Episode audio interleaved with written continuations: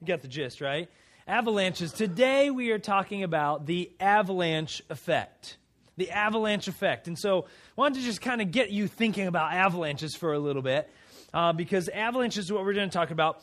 The avalanches are powerful, sometimes pretty destructive, but they all happen because of factors that built up over time, and then there's a trigger event, right?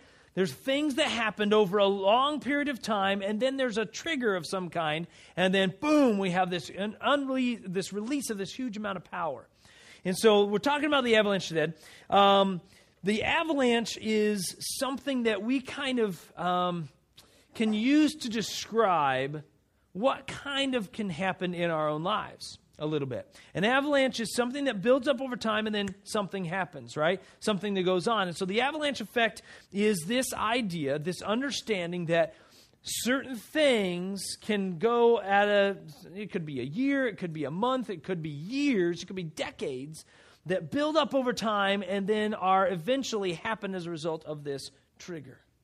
Okay? And sometimes it's in our lives. Sometimes we're talking about an actual avalanche. We could be talking a lot, a lot of things. But this idea that things building up over time then are released into this great, immense power. Sometimes good, sometimes bad. Well, this is our last installment of the Frozen series. Ah, too bad, I know. Um, but we are going to get to watch Frozen this Friday at the Dunn's house. So make sure you go there and do that. That's going to be a blast. We're just going to have a good time hanging out, eating some food, watching the movie, just just uh, relaxing, basically. Yeah, what would good would be summer without outdoor movies, right? I mean, we got to do that. So this is our last installment of the Frozen series, and today is the Avalanche Effect, like we said. But today we're going to talk about, we're going to go back to where we started this series, back to the main character, Elsa, once again. Elsa in the movie Frozen starts an avalanche effect. Not an actual avalanche, but a series of events that lead to impact everybody in the land of Arendelle. The problem, of course, is in the movie is Elsa has no idea that she has started this avalanche effect and affecting so many people around in this mystical land called Arendelle. She doesn't realize it. So, in the middle of the movie, her younger sister Anna as many of us know if we've seen the movie, she has to go find her older sister Elsa, who has, she believes, the power to impact everybody in a positive way rather than a negative one. And so she has to find her. Well, in the middle of the movie, Anna finds Elsa, and what she finds out is when she talks to Elsa and says, Hey, we love you. I'm here for you. I will help you. We'll get through this together, kind of a thing. She finds out Elsa has no idea that she has set off an eternal winter for everybody. She's affected and impacted everybody around her. She has no idea. So, what I want you to do is watch this. And of course, it's Disney, so we all know they're going to do it in song, right? That's what they do. So, enjoy this clip. You'll get the gist. We can't. Goodbye, Anna. Elsa, wait. No, I'm just trying to protect you. You don't have to protect me. I'm not afraid. Please don't shut me out again. Please don't slam the door. You don't have to keep your distance anymore. Cause for the first time in forever, I finally understand. For the first time in forever, we can fix this hand in hand. We can head down this mountain together. You don't have to live in fear. Cause for the first time in forever, Please go back home. Your life awaits. Go enjoy the sun and open up the gates. Yeah, but I know. You mean well, but leave me be. Yes, I'm alone, but I'm alone and free. Just stay away and you'll be safe from me. Actually, we're not. What do you mean you're not? I get the feeling you don't know. What do I not know?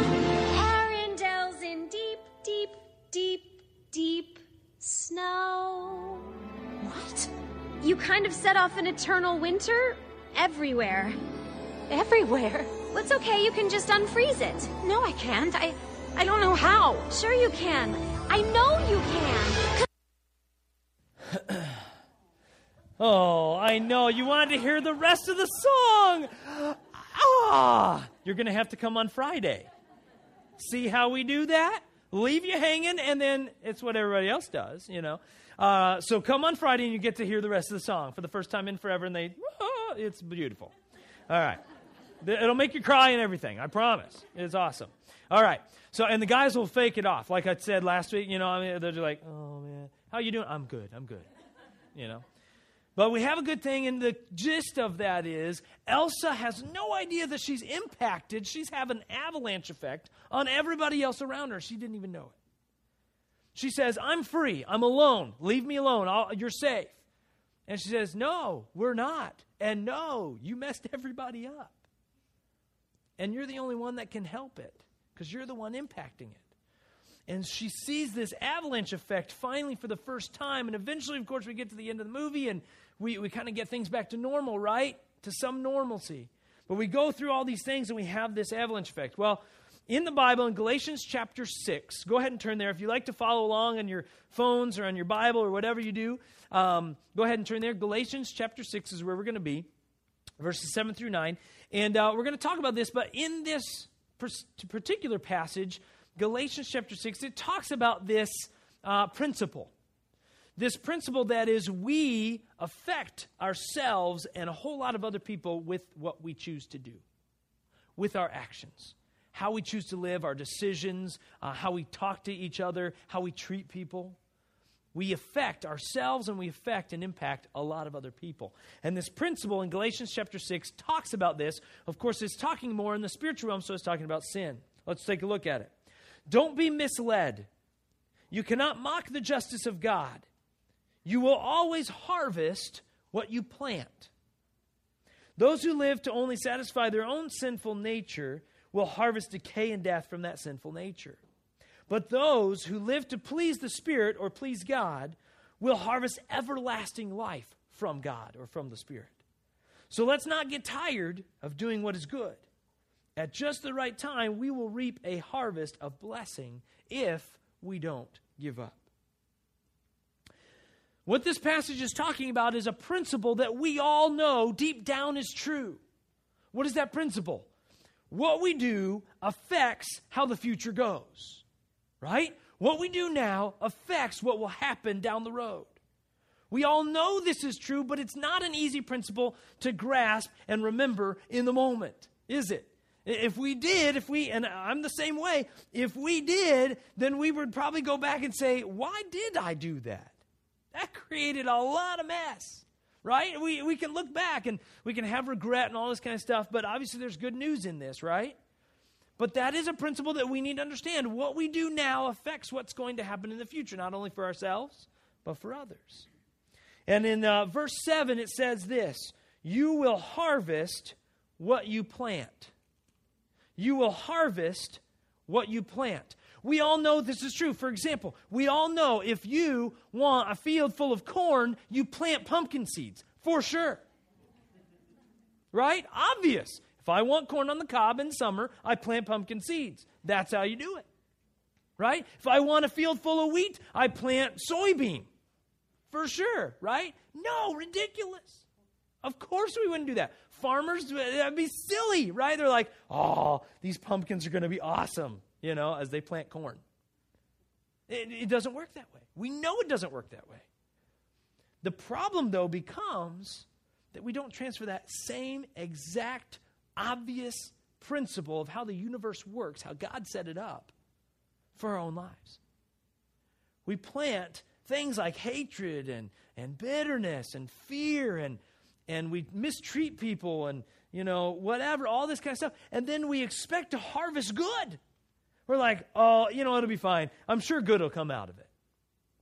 Well, apart from God, no, it can't, right? If we plant this stuff here, sin here, we're going to harvest more sin. That's just how it goes. Now, I don't know about you, but this is, uh, you're like, where'd the warm and fuzzy go?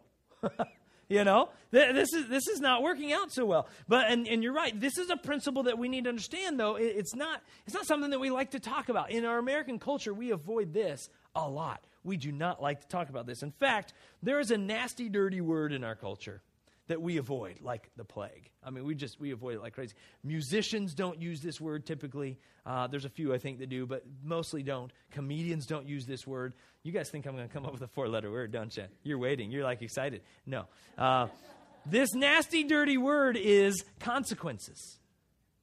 How many of you get a warm fuzzy when I say that one? Oh, say that again consequences.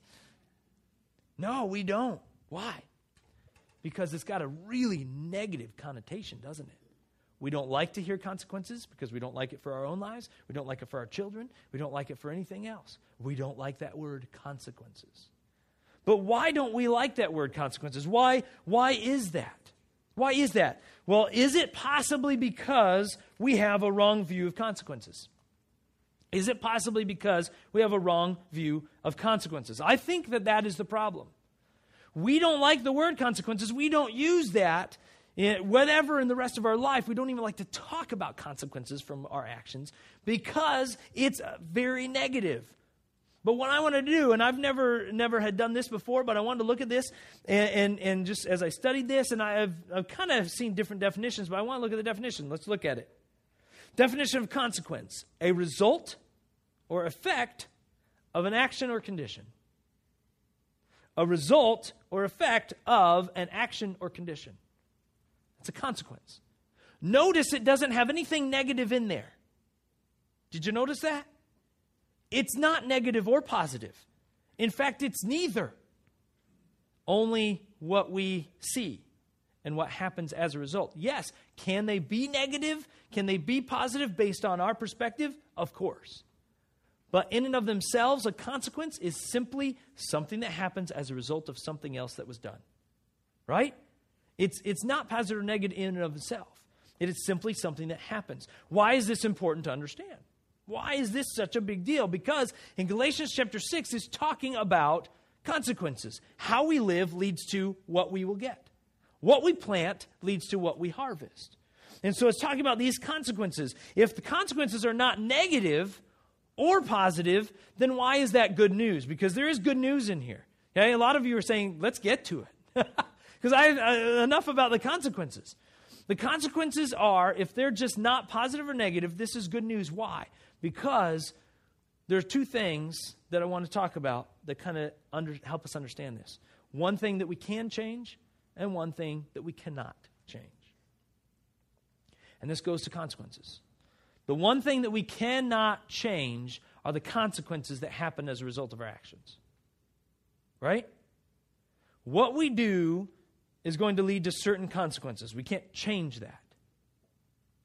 There's just no changing that. So, what we tend to do, in fact, I think as Americans, we sometimes tend to do this a lot. This is why our court system and everything else works so powerfully and is so influential, is because what we do is we want to live how we want to live, and then we run from our consequences.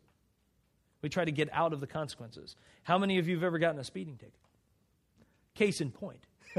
oh well, I was, I was, you know, I there was, uh, I'm on my way to here, and there's this thing, and uh, I saw a bird off the side, and uh, you know, and I was thinking about last week, and you know, my oh, did I mention my wife is in labor? Yeah, she's, you know, uh, well, okay, whatever. You know, I'm sure they've heard, you just talked to somebody and they've heard probably everything under the sun because we don't like the consequences for what we just did, right?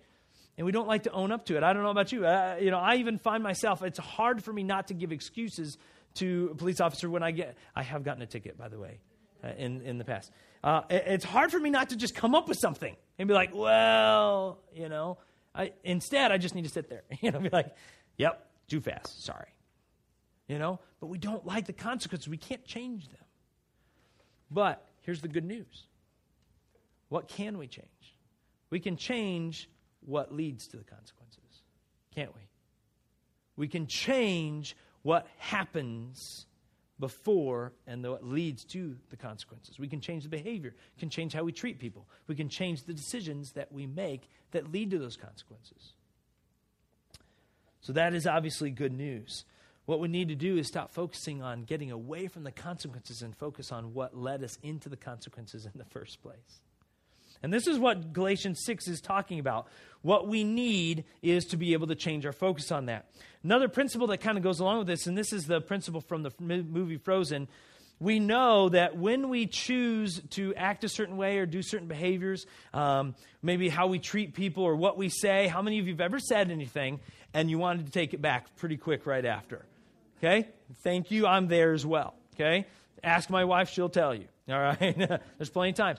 Yeah, uh, there, there's just those things where you go, ah, the consequences. Ugh. You know, I shouldn't have said that. And we have those things. Well, how do we change the consequence? You can't change the consequence, but you can change by not saying it or by saying something way better, right? Really positive. What we change is how it goes. But another principle is it affects far more than just ourselves, doesn't it? Don't consequences affect more than ourselves? They affect our children, they affect our family, they affect our neighbors, they affect everybody. A lot more than probably what we realize. Kind of like the Elsa factor. What? Everybody's in winter? I didn't even know. You know? I mean, we don't realize how much impact we have on other people around us, especially those that we're close to, ones that we love and they love us. And so this principle is a big one. Now, the question then becomes how do we break the cycle? How do we get out of this mode of doing these same things? Because I don't know about you, but isn't it true that we all have tendencies, right? Do you have tendencies? Things that you just tend to do over and over again. Sometimes they're good, sometimes they're bad right? And, and, and, sometimes they're just in between. They're just things that we do, you know, tics that we have. And we do them over and over again. And I don't know about you, sometimes the consequences are good, sometimes they're bad, sometimes they're just in between. And but we tend to constantly do them. And you go, how many of you worked on something for years and you've tried to change it and you're still like, ah, you know, you're still frustrated about it. You know, I've had some of those things. There's some things that I've I've nipped and gotten rid of out of my life that I knew need to be out very sin things, and I've grown in, in my relationship with God those ways. But then there are some things that sometimes God says, "Come on, you gotta you gotta work on that. You know, be do do that less or do this more." And I still work on some of those things, but have gotten better. Some things I don't have to deal with anymore, which I'm very thankful for. But it takes a, a specific and extra power and effort. And what is that power? Well, Galatians, actually, the previous chapter talks about this. Galatians 5, 16, and 7 talks about how we break the cycle. This is what it says. So I say, let the Holy Spirit guide your lives. Let the Holy Spirit guide your lives. Then you won't be doing what your sinful nature craves. The sinful nature wants to do evil, which is just the opposite of what the Spirit wants. And the Spirit, or God, gives us desires that are the opposite of what the sinful nature desires. These two forces are constantly fighting each other, so you are not free to carry out your good intentions. Have you ever made a choice and you wrestled with it in the moment and you're like, ah, I just, but I probably shouldn't, but I want to? Right? That's what this passage is talking, this struggle. But it gives us the answer in that first verse, that verse 16. It says, What do we need in order to break the cycle? We need God. We need God's power. I don't know about you, but a, a, lot of times I really work hard at changing something myself. And it's very rare that I can make hardly any progress until I finally just surrender that to God and say, God, I need you to help me.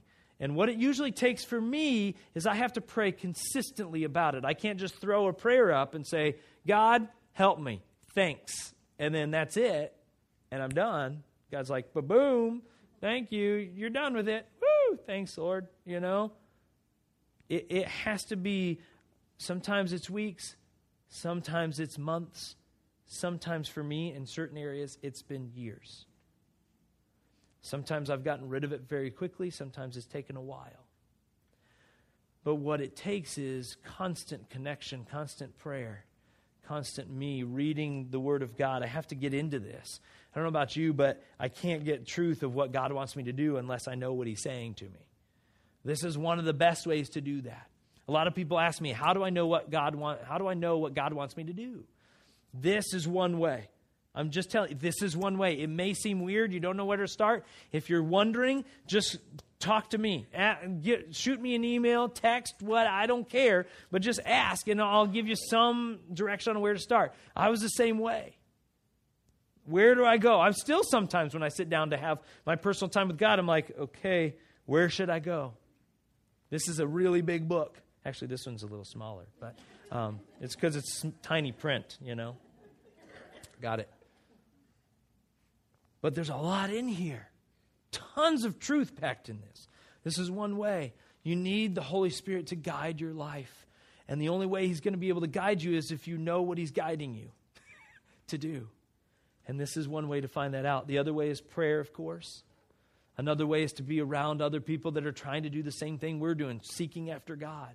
That's why we do this. It's one reason of many, but one reason why we gather together because it says in the word, gather together. I will be there if more than uh, just a few people gather in my name, or in other words, to worship me. And so we have this dynamic, the power of God that is in your life that can help you change the actions, which in turn will change the consequences. Don't try to run from your consequences or get out from under the consequences. Change what you're doing, which will change your consequences. It says in verse 16, let the Holy Spirit guide your lives. Allow God, His power, His direction to help move and shape you.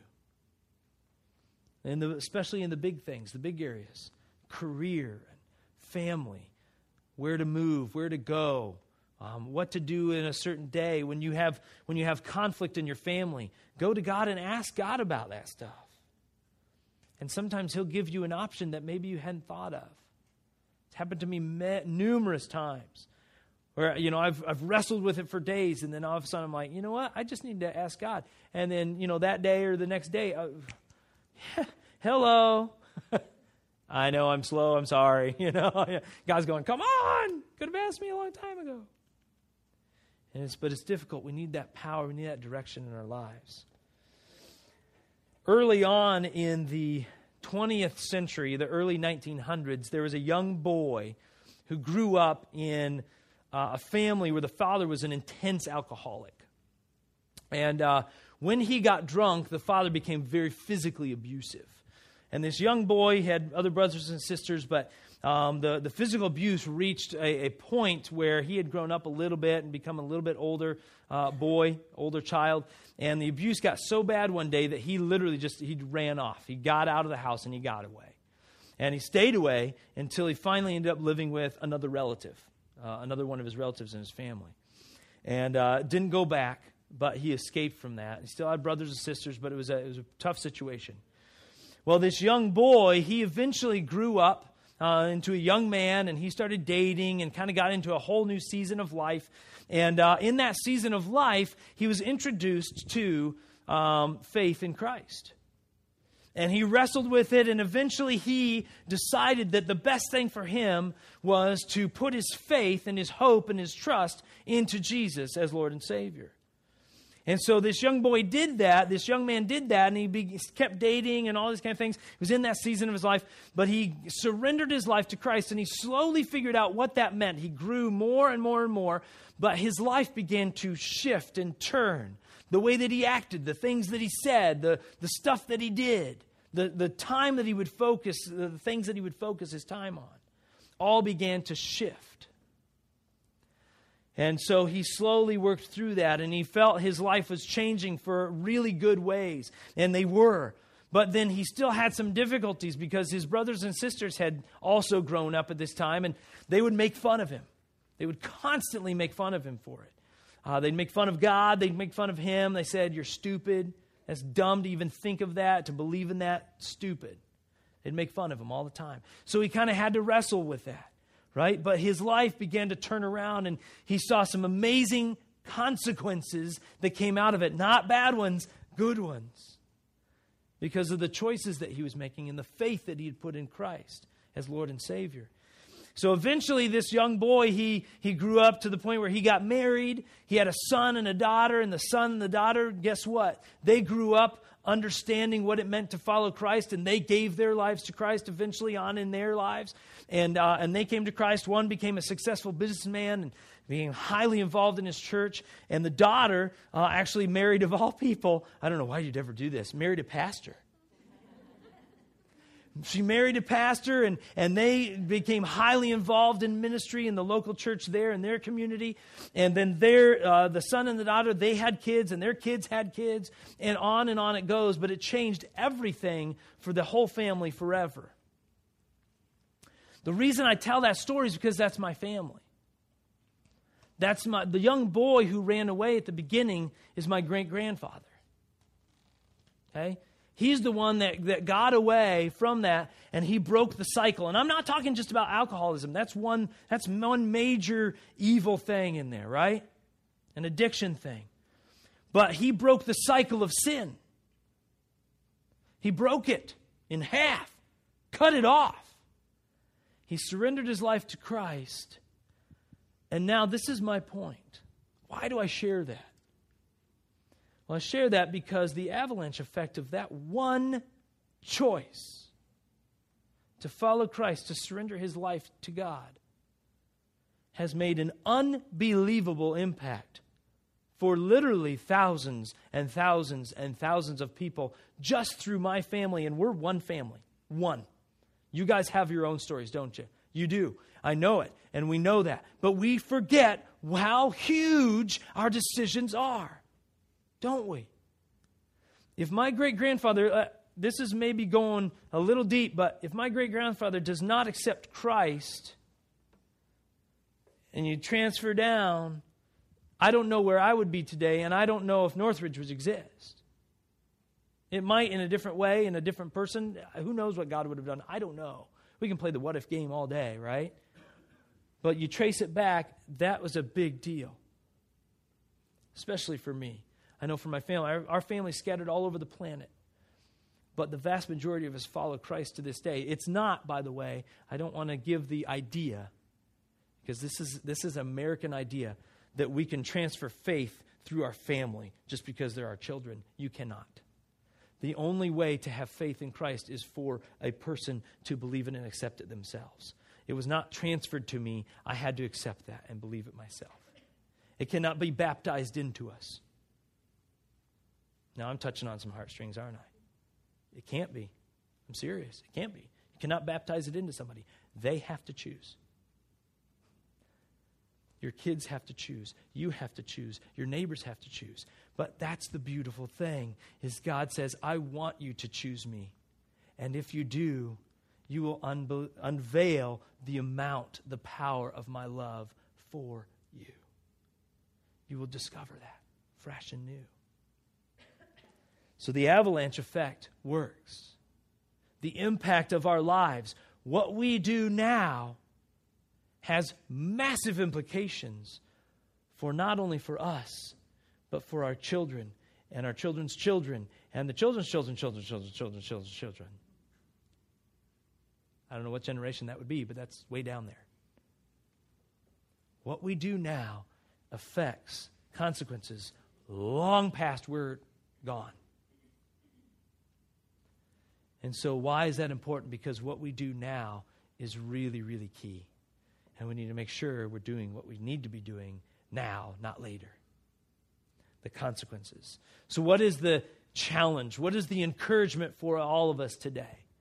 If the avalanche effect is so powerful in such a way that we are impacting our family, we are impacting other people years from now that we're never even going to know, what does that mean for us? The question that we have to answer for ourselves if we want to change something, if we want to really put our life on Christ and really change the trajectory of where we're going and how we're impacting others. This is the question I believe we need to answer or ask ourselves right now in order to get the process started. And we need to be honest about it, too. This is the question What consequences are you currently creating? Right now, with your life, what consequences are you currently investing in? What seeds are you planting that will grow up later? Because what you're planting now is something that you will get later. You and your children. And it could be positive, it could be negative, but it's just going to be whatever it is that's planted.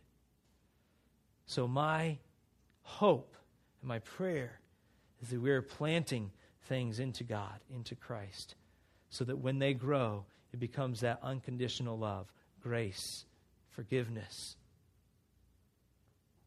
that is harvested out of our life and because of our life. But we first have to start and ask the question where are we at? What are you planting? What consequences are you creating currently, right now? The worship band is going to come up and let's pray so we can wrestle with that question for a minute.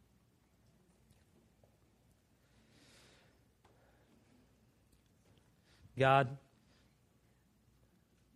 I just pray that you would help all of us in this room to be honest with that question.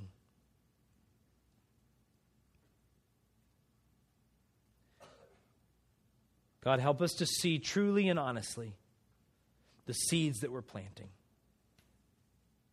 Whether it be with our actions, whether it be with our words, whether it be with our thoughts, whether it be with um, the direction we're headed, with, whether it be how we're treating other people, whether it be how we're treating ourselves.